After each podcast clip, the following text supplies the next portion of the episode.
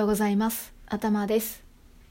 今日も寝起きクイズやっていきましょう。昨日は大阪の通天閣と太陽の塔どっちが高いっていうことを聞いたんですけれども、ちょっと簡単すぎたんですね。今日はね、もうちょっとだけ難しい問題を出したいなと思いまして、同じくですね、関西にあるタワーから問題出します。